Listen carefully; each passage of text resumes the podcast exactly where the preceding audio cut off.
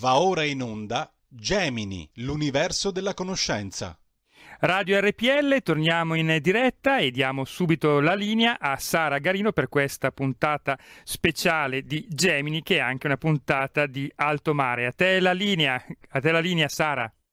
Grazie, grazie come al solito al nostro Giulio Carnelli, timoniere della regia.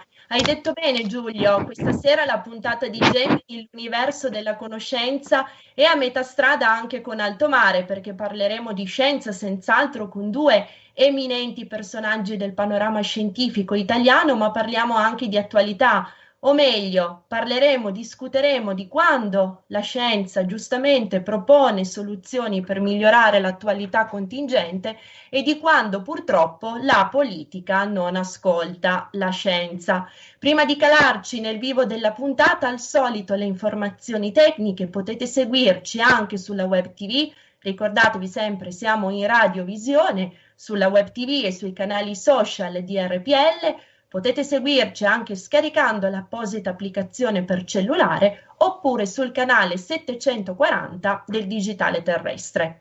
Vi presento finalmente i nostri ospiti di questa sera. Abbiamo con noi il professor Antonio Bianconi, fisico e docente in un prestigioso istituto di Roma, RICMAS, Rome International Center for Material Science and Superstrides. Benvenuto professore. Buonasera, buonasera, molto piacere sentirla. Spero che ci senta bene. bene. Ok, sente... adesso sì, esatto, avevo un ritorno prima, ma adesso è stato ottimizzato. Quindi il professor Antonio Bianconi, poi abbiamo con noi anche il professor Gian Pietro Ravagnan, già ordinario di microbiologia all'Università Ca' Foscari di Venezia. Buonasera professore. Buonasera a tutti e buonasera anche agli ascoltatori. Grazie, grazie mille per aver accettato l'invito. Introduzione, dunque, voi siete tra gli scienziati firmatari di una missiva che lo scorso 29 marzo era stata inoltrata all'attenzione del Presidente del Consiglio Giuseppe Conte e del Ministro della Salute Roberto Speranza, in cui con altri vostri colleghi fisici e microbiologi, tra cui anche il professor Crisanti proponevate una soluzione differente, documentata ovviamente sulla base di dati scientifici, a quello che poi purtroppo è stato il primo lockdown, quindi il primo confinamento, e a quello che si palesa sempre più per essere un secondo, purtroppo, confinamento.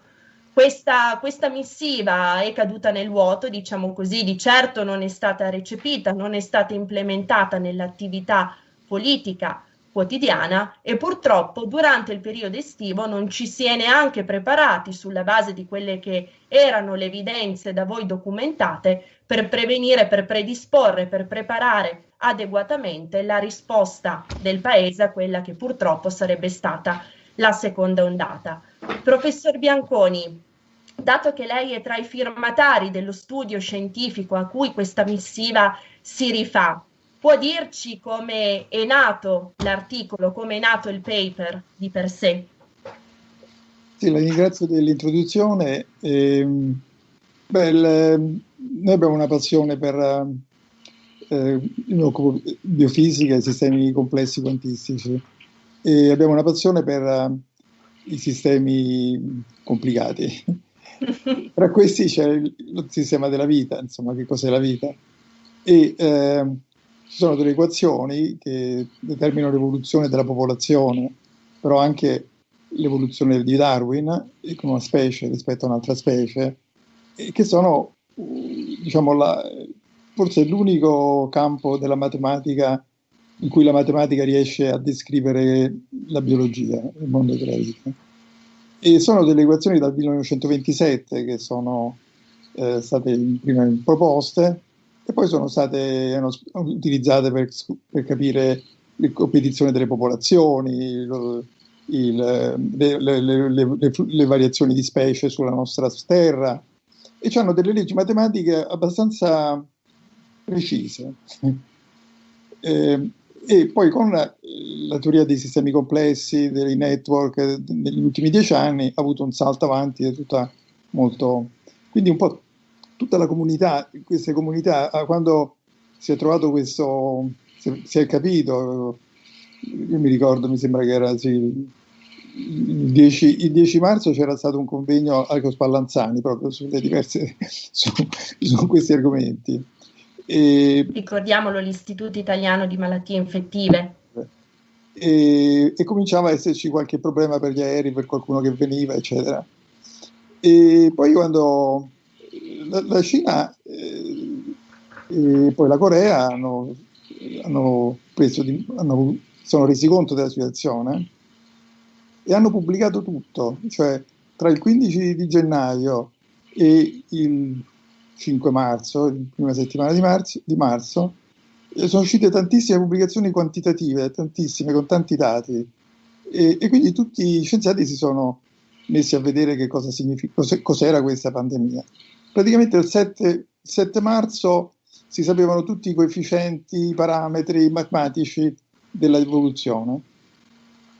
E eh, quando l'Italia ha cominciato, quindi il 20 febbraio, abbiamo cominciato a vedere i dati dell'evoluzione dell'epidemia in Italia. E i primi settimane, quindi dal, tra, il, sì, tra il 20 febbraio, tra, sì, quando, sì, da quando da, da voi. Certo, a fine febbraio, era il 21 febbraio. 21, dal 21 al due settimane, dal 21 al 5 marzo, sembrava che l'Italia seguiva come la Corea e la Cina. Poi invece, già il 10 marzo, si vedeva che la curva italiana saltava su all'impazzata, completamente fuori, completamente diversa dall'evoluzione sia della Corea che della Cina. Il 13 marzo era chiarissimo che eh, si, stava, si stava, quindi quando è partita già la, la, lockdown, si capiva che l'Italia stava facendo qualcosa completamente diverso da quello che era stato fatto negli altri due paesi. A questo punto, verso il 15 marzo, c'erano due protocolli. C'era il protocollo di un professor Ferguson di Londra, mm-hmm. Eh, e che andò da, da, Johnson e gli disse guarda la situazione è questa, bisogna fare qualche cosa. E poi c'era il protocollo coreano, e la cosa coreano-cinese, insomma, tutti e due, perché c'è stato mm-hmm. aggiustato. E praticamente da quel giorno, dell'articolo di Ferguson e del eh, contemporaneo nostro, è del 16 marzo, pochi giorni prima, quindi. Ferguson è anche consulente del, del World Health Center, del mm-hmm. Centro Organizzazione Mondiale della Sanità. È uno dei principali consulenti e consiglieri. E sia l'Organizzazione Mondiale della Sanità, sia Johnson, cioè eh, la, la, l'Inghilterra, hanno, hanno comprato questi protocolli di Ferguson. Cioè sono dei protocolli molto chiari con cui si controlla mm-hmm. l'epidemia con, con, i metodi antichi, cioè, cioè, soltanto che sono sul computer e uno muove una mappoletta e dice chiudo le scuole, apro gli ospedali e vede come va la matematica. Mm-hmm. È tutto tarato sull'influenza, sulla Ebola, sulla SARS. Certo. E la cosa incredibile è che Ferguson aveva sotto gli occhi i dati messi e lui non li citava, non li ha citati per niente, come se non esistessero. E come si è cominciato subito, già il 15, una, un muro di gomma di cui questo protocollo messo a punto di tecnica di controllo asiatico, mm-hmm. no? Veniva, nessuno ne voleva sentire parlare. Certo. Allora, e nessuno ne voleva sentire parlare. Noi abbiamo quella settimana tra il 10 e il 15, abbiamo, i numeri erano chiaramente, cioè l'errore non c'erano errori, insomma era completamente, stava completamente esplodendo mentre invece con l'evoluzione, con le mitigazioni asiatiche, era mm-hmm. tutto andamento. Certo. Il 29, era, il 29 marzo era addirittura incredibile perché noi avremmo avuto, sì, già si calcolava che noi avremmo avuto qualcosa come 100 volte morti di più della Cina e della Corea, i numeri erano precisi, la matematica è precisa. Mm-hmm. E, e, quindi abbiamo scritto a conto a questo punto. Ci abbiamo sentito anche altri colleghi, abbiamo sentito i più grandi scienziati, però molte di queste commissioni c'erano tutte persone che non volevano sentirne parlare. Una cosa strana nella scienza, perché nella scienza se io compro una macchina e la macchina coreana eh, costa di meno e è più veloce, compro quella lì, non compro quella eh, di un altro paese che va male. Cioè, non mi interessa molto se anche in tutta la scienza, in tutta la tecnologia. Certo, c'è una dinamica di vantaggio competitivo virtuoso nella scienza. Sì, la scienza è un'impresa internazionale, non è un'impresa nazionale, perché certo. i numeri sono, non, hanno, non, hanno, una lingua mm-hmm. e sono uguali per tutti. E, e, quindi siamo rimasti veramente eh, incredibili abbiamo continuato a guardare i dati senza nessuna, nessuna nessun bias, nessun preconcetto, certo, nessun preconcetto nessun come scienziati io che faccio, faccio, scienza pura praticamente mi sento però anche responsabile che siccome ho avuto lo stipendio come professore ordinario all'università per tanti anni che la mia conoscenza la metto a disposizione per la popolazione insomma cioè è, un, è un dovere che sento mio quindi, certo. e quindi abbiamo, abbiamo continuato a fare questo. Naturalmente abbiamo abbiamo sentito anche i biologi, gli accademici dei Licei, abbiamo sentito... E il professor Ravagnan è stato un collega su cui ci siamo incontrati e, e, e per capire la situazione bisogna avere un microbiologo e, e anche del, del, capire tutto il che è una cosa multidisciplinare, insomma non è una... Quindi abbiamo fatto un team del CNR, degli NFN, che ognuno con le sue Ricordiamoli anche, professor Bianconi, gli altri firmatari di questo paper pubblicato il 27 marzo, Augusto Marcelli, Gaetano Campi, Andrea Perali, che con lei, con il professor Ravagnan e con il professor Crisanti sono stati per l'appunto i firmatari di questa missiva indirizzata al governo. Lei, professor Bianconi, prima ha citato tantissimi punti che a mio giudizio sono assolutamente focali, ha parlato metodi antichi. Questo ravvisare il metodo antico nella gestione pandemica mi richiama un altro termine, il buon senso, e questo è il primo elemento che metto lì per formulare la domanda al professor Ravagnan. Secondo aspetto, i numeri sono universali, sono per tutti, sono comprensibili a tutti, sono oggettivi. Ebbene, professor Ravagnan, perché di fronte a quella che galileianamente potrei definire una matematica certezza e una dimostrazione oggettiva scientifica, il governo, i governi per certi aspetti, anche al di fuori dell'Italia rispetto a quella che è stata la risposta data in altri paesi, hanno, non hanno preso in considerazione, hanno silenziato, hanno sottovalutato, hanno ignorato quanto la scienza proponeva loro innanzitutto come, come rimedio per affrontare un, una situazione di tale portata emergenziale e poi soprattutto anche per evitare un'ulteriore problematica data da quello che poi è stato il lockdown, il lockdown totale. Qual era l'alternativa, professor Ravagnan? L'alterna- l'alternativa in una situazione diciamo di crisi generale è difficile avere le, lucidità, perché in effetti questa pandemia è una pandemia che è arrivata all'improvviso, un virus assolutamente poco conosciuto e con fenomeni assolutamente acuti rispetto anche a altre pandemie di cui abbiamo uh, storia. Dico, l'asiatica, nei metà degli anni 50, quando c'è stato, ricordiamoci che ha fatto e c'era una popolazione globale minore, 2 milioni di morti. Ecco, per cui ci troviamo di fronte a un fenomeno di, di grandi dimensioni. Qui c'è un problema nella gestione della, de, dell'emergenza in cui mettere d'accordo eh, chi fa le scelte politiche con i comitati tecnici che sono espressione più che della comunità scientifica sono espressione delle istituzioni scientifiche, perché in questa maniera sono stati scelti gli esperti, non, mm-hmm. non con, con, un bilancio, diciamo, politico, ma è il presidente dell'Istituto Superiore di Sanità, il direttore dello Spallanzani e tante altre persone.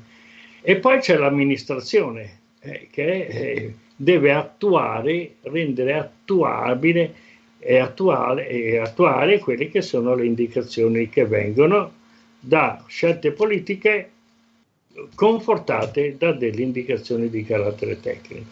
Uh-huh. Vi ricordate quando sono venuti i, gli italiani dalla Cina?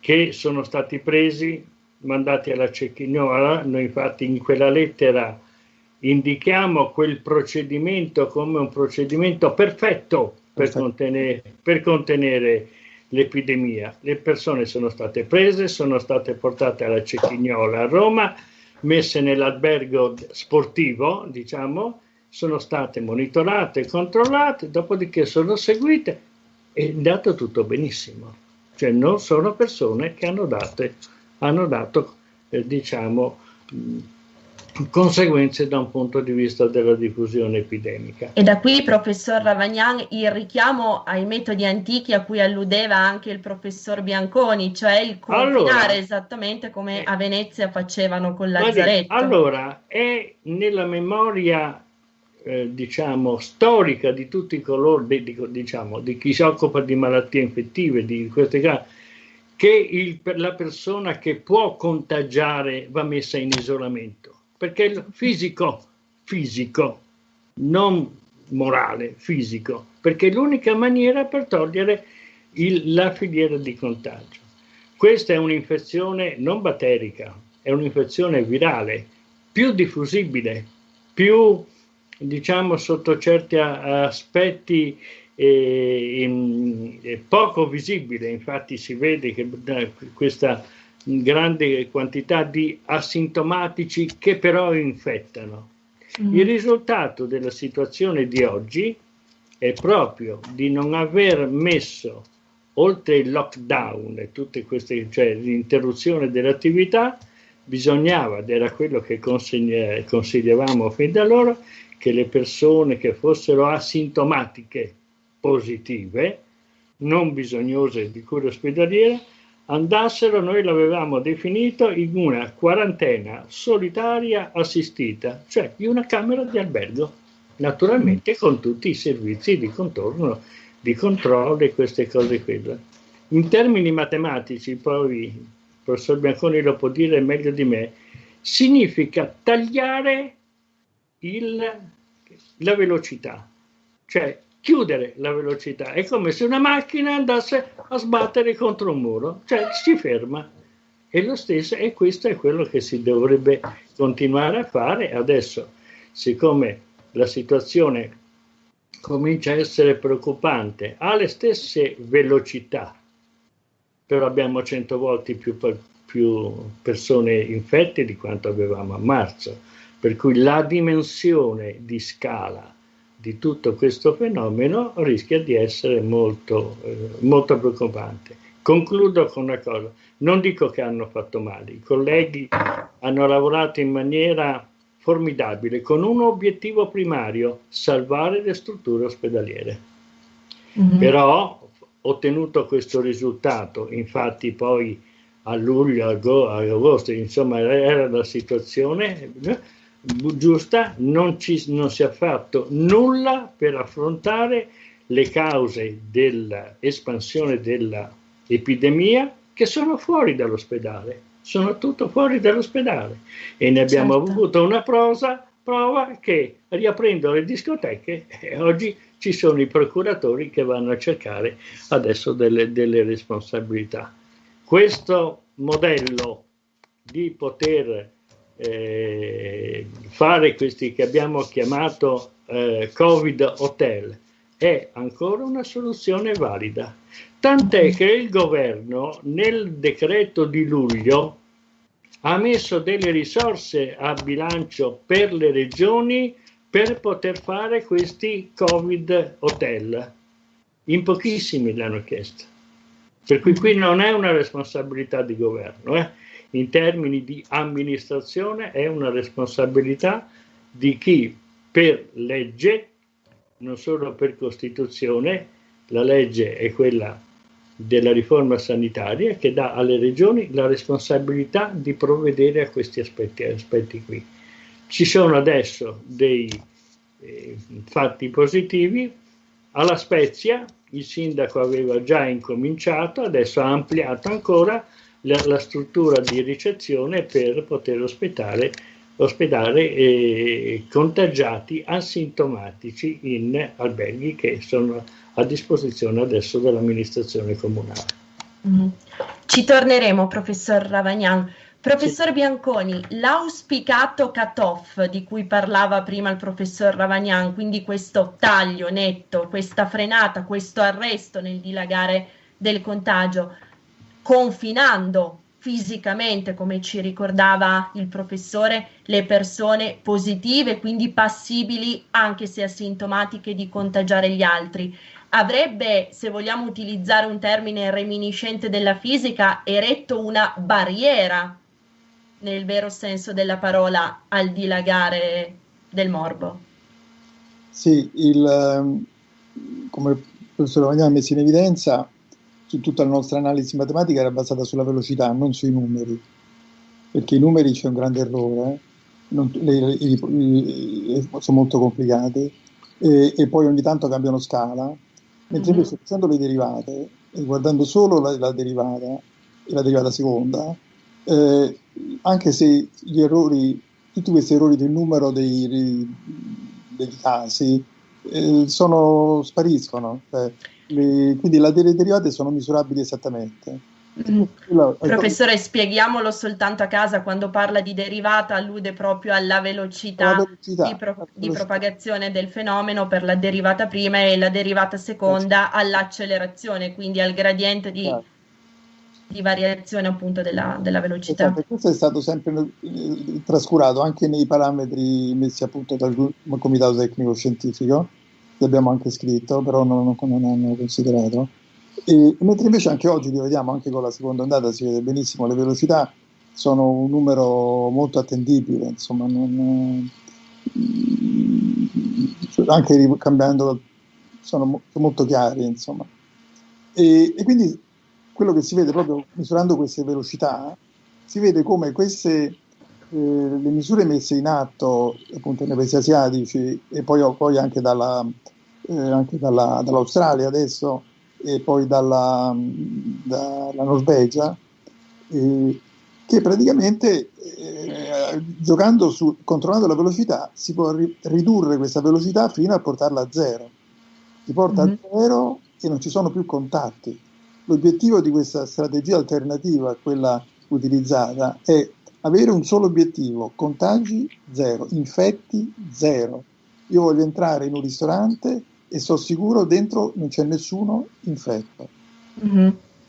Quindi... Professor Bianconi, se fosse stato implementato questo modello, in quanto tempo avrebbe potuto portare a un risultato soddisfacente? Guardi, eh, i, i, tempi sono allora, a parità di, parità di situazione il lockdown dovrebbe durare 24 giorni, noi ne abbiamo messi 100 quasi. Mm-hmm. E, e, in 24 giorni adesso l'ultima, l'ultima, cosa più recente è l'Australia, che adesso con una collaborazione ci hanno fatto sapere appunto che in due stati hanno avuto un, siccome in Australia è l'opposto che da noi eh, era, era, inverno quando noi era estate e loro hanno avuto l'ondata durante l'inverno e quindi alla fine dell'inverno hanno utilizzato queste nuove strategie e due stati, uno stato è diventato a, a infetti zero, mm-hmm. un secondo stato adiacente è andato a infetti zero e ha aperto i confini. Mm-hmm. E quindi stanno andando avanti a isole, a stati che, che arrivano a infetti zero, Nuova Zelanda infetti zero, mm-hmm. e quando abbiamo tutti infetti zero dobbiamo realizzare che è finito l'incubo, cioè possiamo andare dove ci pare. Possiamo, e, questo obiettivo infetti zero si può ottenere prima, molto prima che il vaccino, quando arriva il vaccino ci saranno un'altra strategie di controllo e mitigazione della pandemia e, e non se ne si continuerà. Se si arriva a infetti zero, è risolta la situazione. Certo, certo. Cioè, lei esce, ah. c'è nessuno, e si fa isole, e se è troppo difficile farlo tutto il mondo insieme, siamo 7 miliardi, si farà isole, poi queste isole si connettono, però il problema è questo che io vorrei enfatizzare, che sono, cioè, è necessario utilizzare, per ottenere questa, questi risultati, è necessario utilizzare delle, delle metodi di tracciamento anche elettronici, cioè certo. la persona che dice giustamente eh, Piero Ravagnan era, era, c'era, c'era, una norma incredibile nel, nelle consigli dati così in tutto il mondo occidentale che bisognava fare il tampone solo a chi, era, chi aveva i sintomi, che è esattamente l'opposto, perché io devo fare il tampone alla persona che non ha i sintomi. Certo, quindi professor Bianconi, se vogliamo fare i tamponi già di massa a tutti, mm-hmm. Già a fine, a fine marzo. Eh, un professore inglese ha fatto un articolo su una rivista prestigiosa e ha detto che se tutte le PCR, tutti gli studi di biologia venivano messi a disposizione, si potevano fare milioni di tamponi. Già certo. fine gennaio. Sara, vi fermo solo 40 secondi per la pubblicità. Grazie Giulio, il nostro me- metronomo. Di nuovo la linea a Sara Garino. Grazie, grazie Giulio, ben trovati per questa puntata di Gemini che come dicevamo è anche uno speciale di alto mare per coloro i quali si fossero messi in collegamento soltanto ora. Vi ricordo che abbiamo con noi il professor Antonio Bianconi, fisico, e il professor Gianpietro Ravagnan, microbiologo.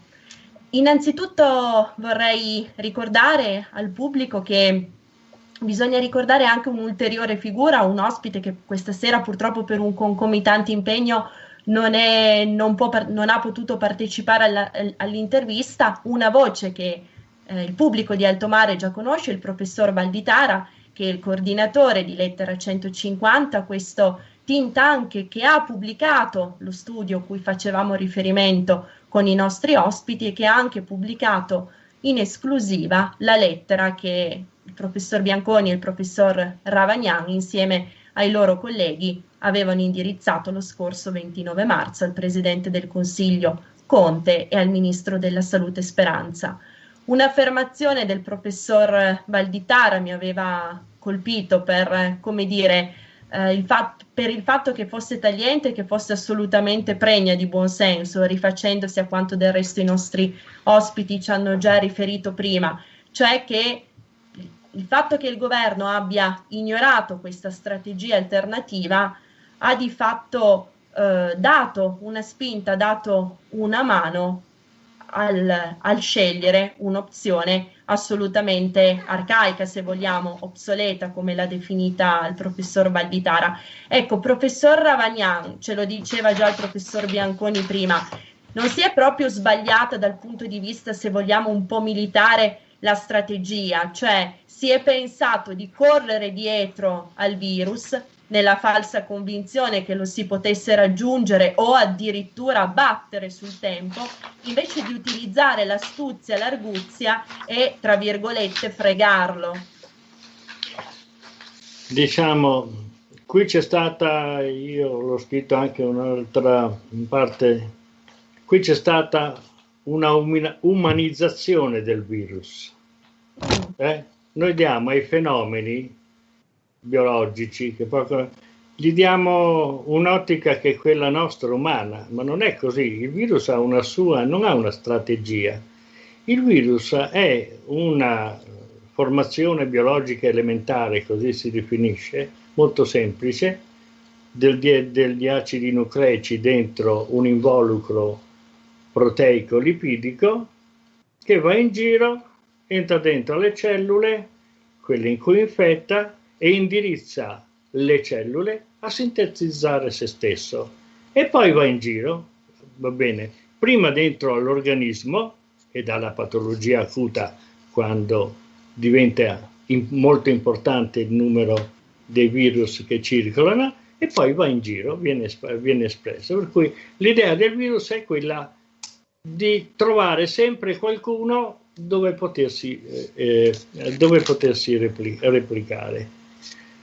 Io all'inizio, quando stavo proprio chiacchierando con uh, Marzo, con il professor Brecconi, ho fatto un articolo su un giornale online che era questo, coronavirus, due punti, un salto nell'evoluzione della specie umana. Perché è sempre successo così. Il virus, le infezioni, le grandi infezioni virali, come nel, nel, nell'uomo, ma così negli animali, così nelle piante, sono tutti dei, delle occasioni in cui c'è stato un salto evolutivo. Perché? Perché al contrario dei batteri che sono organismi autonomi, il virus vive solo dentro degli organismi, ma ne condiziona profondamente a lungo andare anche quelle che sono delle caratteristiche comportamentali. E noi stiamo, siamo in questa fase, tutta l'umanità, e sta cambiando comportamenti per, per difendersi. Allora l'unico che, come ha detto il professor Bianconi, che è la sorgente infettiva è l'individuo infetto. Allora l'individuo infetto va isolato, non deve, questo è il problema politico adesso, che siamo ancora in tempo ad affrontare, eh, se, c'è, se c'è volontà delle amministrazioni, soprattutto delle regioni, vanno isolati con tutti i comfort le persone positive asintomatiche perché oggi le famiglie sono tutti i nuclei di espansione della, del, della pandemia si parte certo. con la famiglia, poi la famiglia allargata, poi se il, si sta dentro una villetta a un condominio diventa un po' di, di, di condominio e, e, così via. Questa non è una scelta politi- politica la scelta di fare così, ma è un'indicazione che viene dall'esperienza millenaria, l'isolamento degli infetti, va bene, una volta li bruciavano addirittura, cioè per essere più tranquilli. Eh? In tempi nel, nel Medioevo, l'infetto che, che, cominciava a dare i numeri, la pazzia, veniva preso e messo sul rogo. Ecco, capito? Tanto così mm-hmm.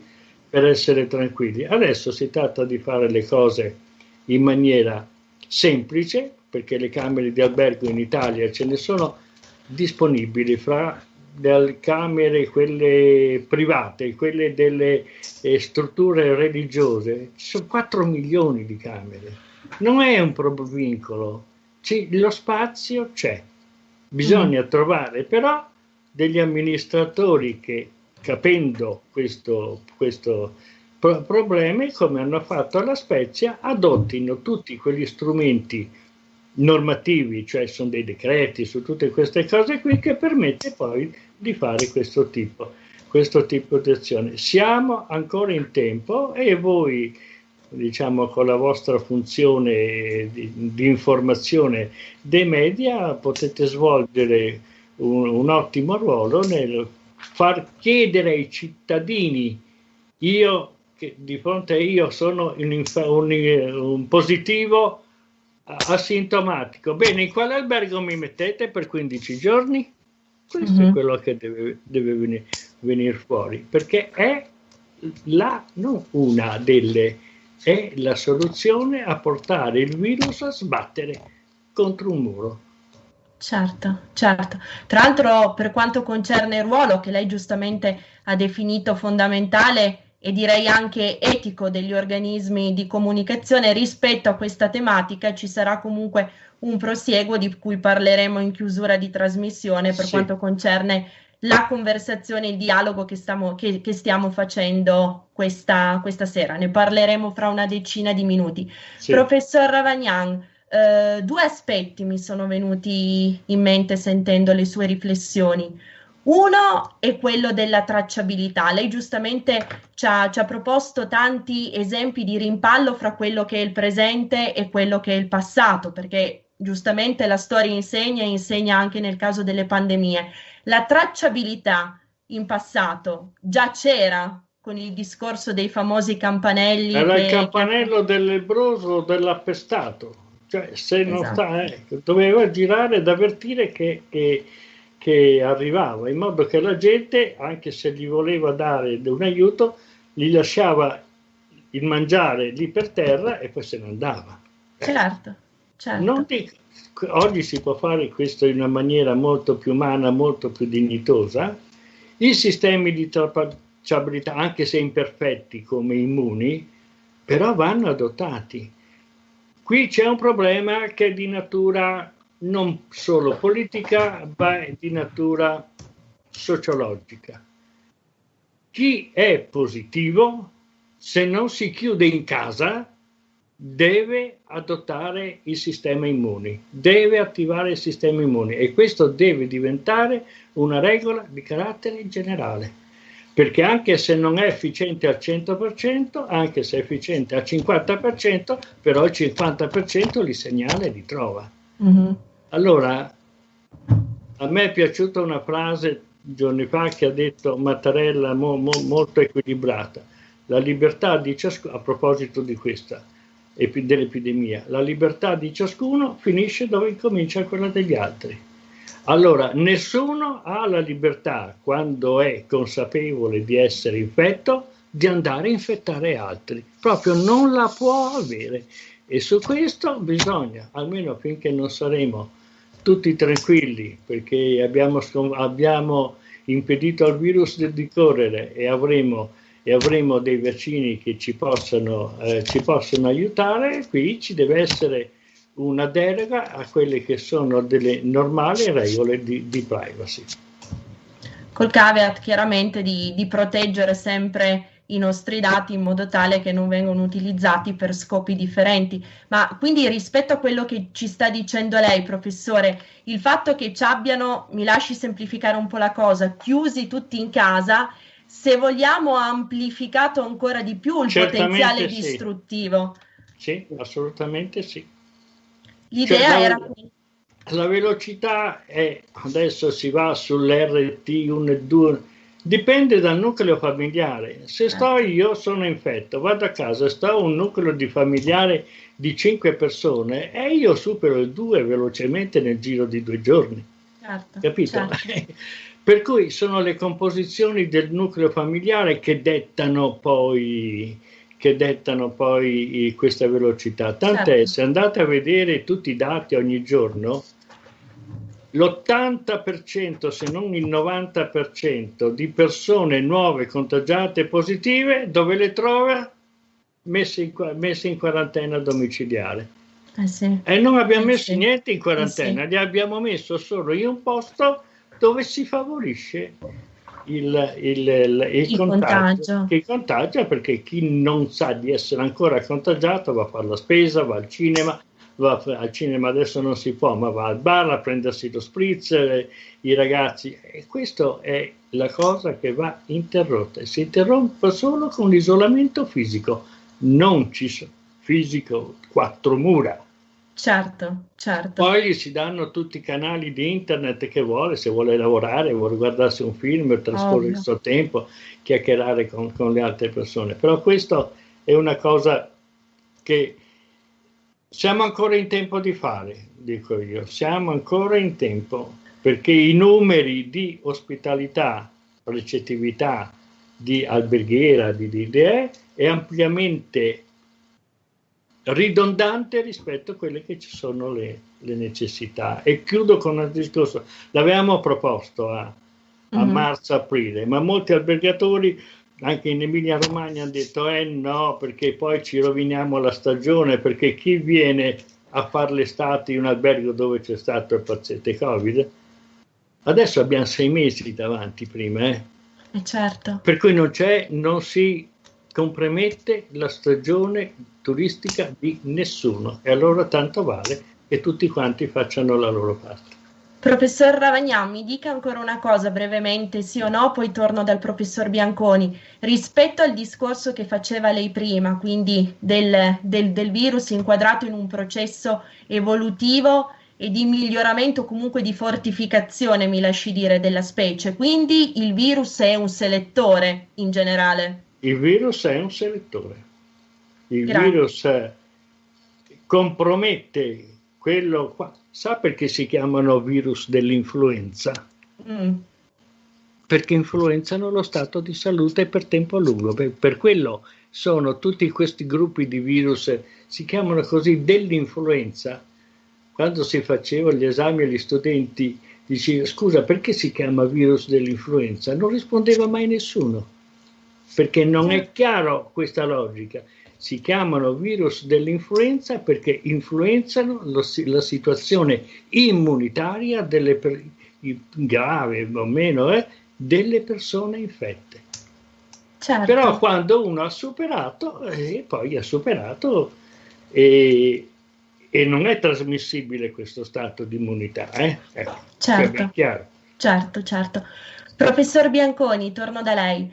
Quindi tutto quello di cui stiamo discorrendo questa, questa, sera è un altro dei tantissimi esempi che sempre di più, come ci diceva il professor Ravagnan, dovrebbero essere portati al corrente dell'opinione pubblica, nell'alveo peraltro di quello che è poi il diritto alla, riconosce- alla, alla conoscenza riconosciuto come pilastro fondamentale, tra l'altro, dello Stato di diritto, ma è anche un modo per far capire come ciò che la scienza suggerisce, ciò che la scienza propone, chiaramente sempre sulla base di dati e di evidenze robuste, validate, verificate, possa diventare poi un utilissimo volano, comunque un utilissimo supporto per l'economia. Questo discorso degli alberghi, degli hotel per Covid, in questo momento in cui chiaramente le strutture sono, sono chiuse al pubblico e non abbiamo neanche flussi tur- turistici che possano andare a, a introitare le casse di chi appunto gestisce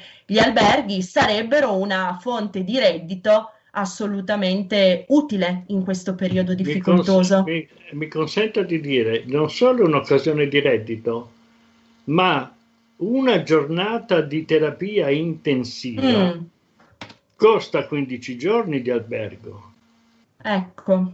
Per cui se io metto uno in albergo e non lo mando in terapia intensiva, ho risparmiato ben più di quello che vado a spendere. Certo. Eh? Numeri alla mano, certo. Professor Bianconi. Sì, no, voglio dire che mm, sì, questo, nostro, per presente che questo nostro gruppo di studio ha verificato dopo il 29 marzo eh, fino ad oggi tutte le predizioni che noi avevamo fatto si sono tutte rivelate perfettamente esatte, perché erano, sono matematica semplice. Mm-hmm. E, nel punto essenziale che appunto faceva presente Ravagnai, che questo virus ha inventato eh, queste persone che, che poco contagiose che infettano tante persone, quindi questo tempo di infezione va ridotto. E questo tempo di infezione oggi lo sappiamo ridurre e e, e, le, e, le, app elettroniche, il nostro telefonino che usiamo anche per tante cose, per internet, per altre cose, eh, ci può salvare la vita. Mm-hmm. Se si utilizza questo telefonino eh, usando Immuni, soltanto perché Immuni è una buona, è una buon device, e, è solo che non è stato usato bene, perché Immuni deve essere obbligatorio per tutti quelli che hanno il telefonino. Se le persone hanno un telefonino che non lo può mettere, lo Stato gli potrebbe regalare un telefonino e il costo sarebbe molto minore di qualche giorno di lockdown. Qual è la soglia minima, professor Bianconi, perché il tracciamento sia efficace e sia significativo dal punto di vista dei dati? Sì, eh, cioè il, la percolazione avviene sul 60%. Okay. Eh, se abbiamo il 60%, c'è un stato dibattuto anche a alto livello con comitati scientifici. C'è un articolo che è appena uscito da poco di, di cinque illustri, anche Davis e altri, e praticamente è sul 60%. Quindi anche, eh, allora, se, se le, le, i tempi per fermare questa epidemia bisogna identificare tutto il focolaio di una persona che è risultata positiva nel giro di due giorni. Mm-hmm. Mentre invece durante l'estate, quando l'hanno fatta in maniera artigianale, ci voleva una settimana. E quindi noi abbiamo detto, guardate che quando invece che una settimana saranno più, saranno, vi servirà due giorni, se non usate un metodo elettronico, immediatamente appena io detto, positivo, immediatamente ho il computer che mi dice i 30 persone che ho contattato. Mm-hmm. Per andare a cercare i focolai. Oggi abbiamo il, il, ognuno c'è il suo, computer, il suo telefonino e sul telefonino c'è il numero dei, contagi, ma è tutto automatico, non bisogna chiedere il permesso al medico di base. La, le, l'app deve essere obbligatoria per tutti, non mm-hmm. si può fare un'app che è obbligatoria. Obbligatoria, certo, cioè noi ci basta il 60%, insomma, ecco. mm-hmm. dobbiamo farla obbligatoria e poi dopo se qualcuno lo fa, eccetera, eccetera, ah, se arriviamo al 60 70%, l'epidemia si ferma. È come un metodo percolativo, come il caffè che non esce dalla macchinetta del caffè se i grani sono molto umidi e, e, e si appiccicano, il caffè non passa. Cioè, certo. E, e, quindi non è che dobbiamo arrivare al 100%. Certo.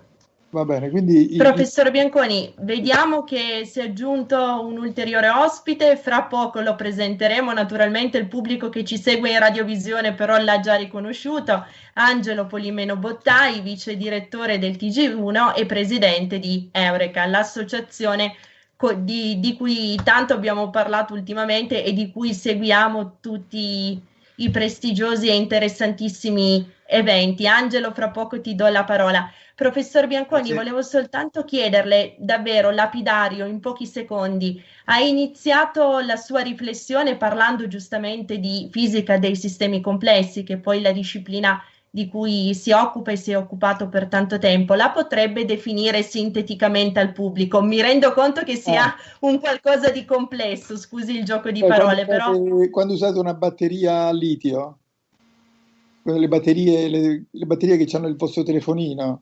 Mm-hmm. È stato dato il premio Nobel a Goodenough l'anno scorso perché è un materiale quantistico complesso.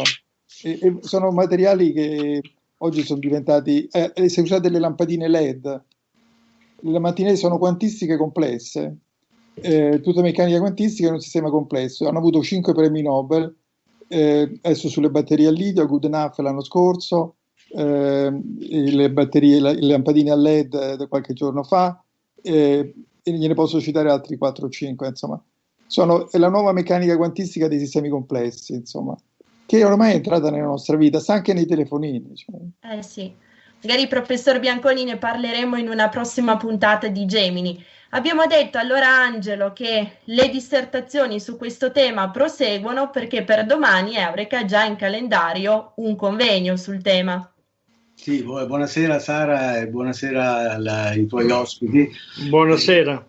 Oh, buonasera, ho seguito con grande interesse questo vostro dibattito e un interesse così forte che mi ha convinto che abbiamo fatto davvero bene domani a proseguire questo, questo dibattito e questa discussione su questo tema così importante in questo momento con Eureka, questo eh, diciamo, convegno che obbligatoriamente dobbiamo organizzare soltanto online per le note ragioni e proseguiremo con uh, i professori Ravagnana e Bianconi e con te Sara e con altri ospiti questo, questo, uh, questo confronto, questa discussione. Si uniranno a noi anche il eh, professor Giuseppe eh, Valditara, coordinatore di Lettera 150, e ci sarà con noi anche un giornalista del giornale Punto It che è Giuseppe De Lorenzo.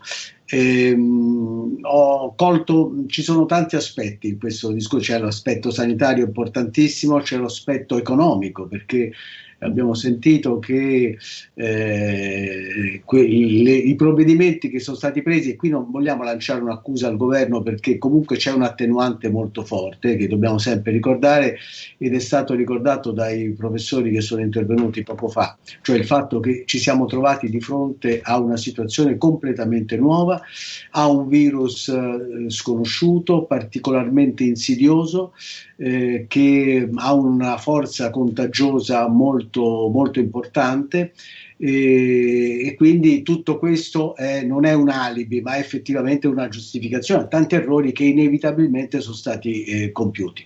La domanda è ma eh, si, si, si poteva, eh, se, se, ne potevano compiere meno? Eh, commettere meno? Eh sì, eh, se ne potevano commettere meno ma adesso però siamo forti di una certa esperienza fatta. Gli errori fatti servono proprio a ragionarci sopra e a evidenziare. Allora, questo studio quanto può essere importante adesso, alla luce dell'esperienza fatta, per, sia pure con qualche mese di ritardo per porre rimedio? Mi pare che da quello che si è detto qua che si può ancora intervenire. E allora parliamo di questo. Tra l'altro, eh, Sara, voglio sottolineare che come Euro abbiamo sentito la necessità di contattare le forze di maggioranza e di governo, perché vorremmo che ci fosse anche un rappresentante dell'area governativa o di governo direttamente o di maggioranza e ho avuto un'interlocuzione con, con uh, questi ambienti politici mi hanno, hanno, assicurato che mi davano una risposta in giornata. Bisogna tener conto che oggi è una giornata particolarissima perché sono, c'è stato un, un, vertice di maggioranza in preparazione del Consiglio dei Ministri domani, un nuovo incontro tra il governo e le regioni, quindi non è facile trovare uno spazio, però io confido nel fatto che domani ci possa essere anche una figura politica che, in modo da avere una interlocuzione completa e anche per ascoltare le ragioni del governo. Insomma. Certo, la qualcosa rientra poi tra l'altro pieno nell'alveo del metodo scientifico, no? Certamente, certamente. certamente. Quindi l'appuntamento domani è alle ore 15 con questo eh, convegno incontro promosso da Eureka che andremo in onda su diverse piattaforme, giornale.it, assoeureka.eu, radioradicale.it e anche sulla pagina Facebook di Eureka. Quindi appuntamento domani ore 15. Perfetto, assolutamente da non perdere. Grazie Angelo Grazie per questo tuo intervento. Io mi permetto di dare un eh, consiglio veloce, anzi che non è solo un consiglio ma una richiesta. Mi dica. A, a parte, Prego, è di se, con, sentire il sindaco di La Spezia e farsi spiegare qual è la tecnicalità amministrativa per fare, organizzare questa ospitalità nei cosiddetti Covid hotel, perché non è una cosa che uno chiama l'albergo e dice guarda ti mando 50 persone, c'è una tecnicalità amministrativa complessa con fondi già destinati dal governo nel decreto legge di agosto. Allora, avere un esempio che possa essere ripetuto da tanti altri, perché poi la procedura è sempre quella, potrebbe essere una utile informazione. Professore, la ringrazio e faccio mio il suo suggerimento e mi metto subito uh, al lavoro per cercare di contattare il sindaco di La Spezia e vedere di farlo partecipare domani con noi. Grazie del consiglio. Grazie. Quanto, quanto di più costruttivo non ci potrebbe essere. Quindi, tra l'altro, il professor Ravagnan ci ha portato alla luce un altro degli aspetti fondamentali del metodo scientifico, quindi quello della replicabilità, no? Certo, certo. Assolutamente sì. Per e possiamo domani... essere di esempio in Italia anche per il resto dell'Europa. Eh. Io ho mio figlio che vive e lavora in Francia e sono più ingoiati di, di noi, eh. cioè da un punto di vista proprio in assoluto dei numeri.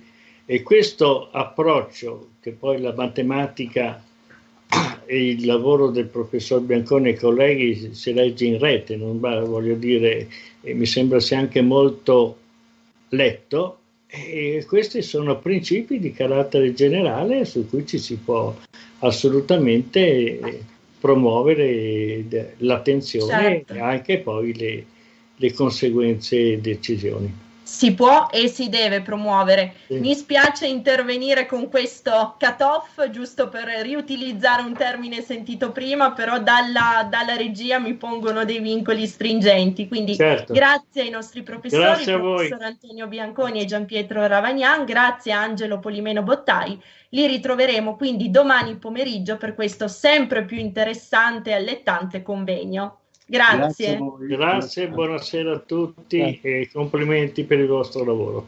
Grazie mille.